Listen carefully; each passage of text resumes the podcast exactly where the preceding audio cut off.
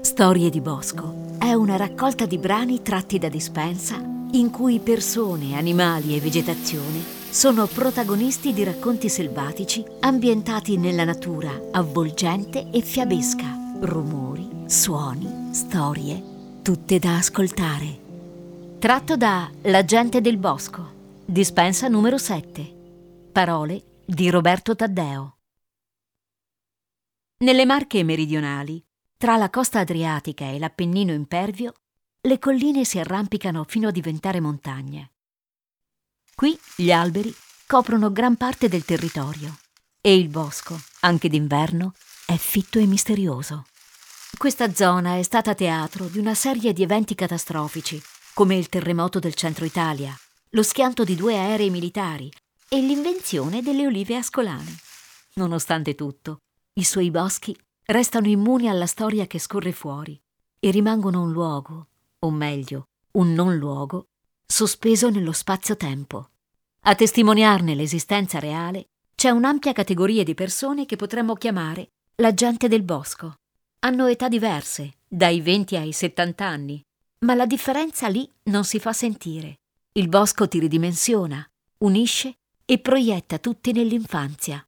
C'è chi lo batte alla ricerca di funghi e tartufi, chi per raccogliere la legna o per cacciare. Qui convivialità e solitudine si intrecciano inestricabilmente. È una dimensione in cui essere se stessi in maniera diversa, dimenticando ciò che sta fuori dal perimetro segnato dalla vegetazione.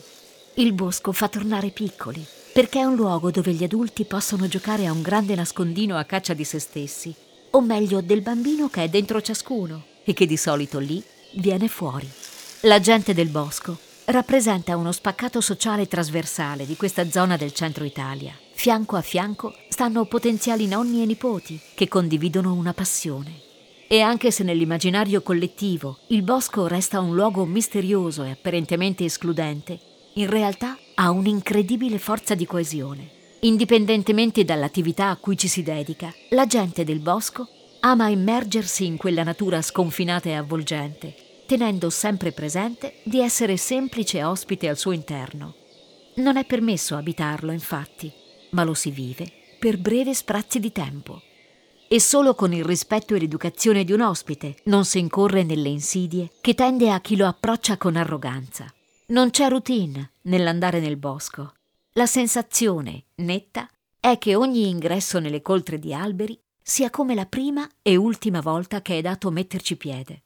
Quello di vivere il bosco, alla fine, è un grande gioco e anche un grande divertimento. Il bosco ti fa sentire un ospite, ma ti sa anche coccolare.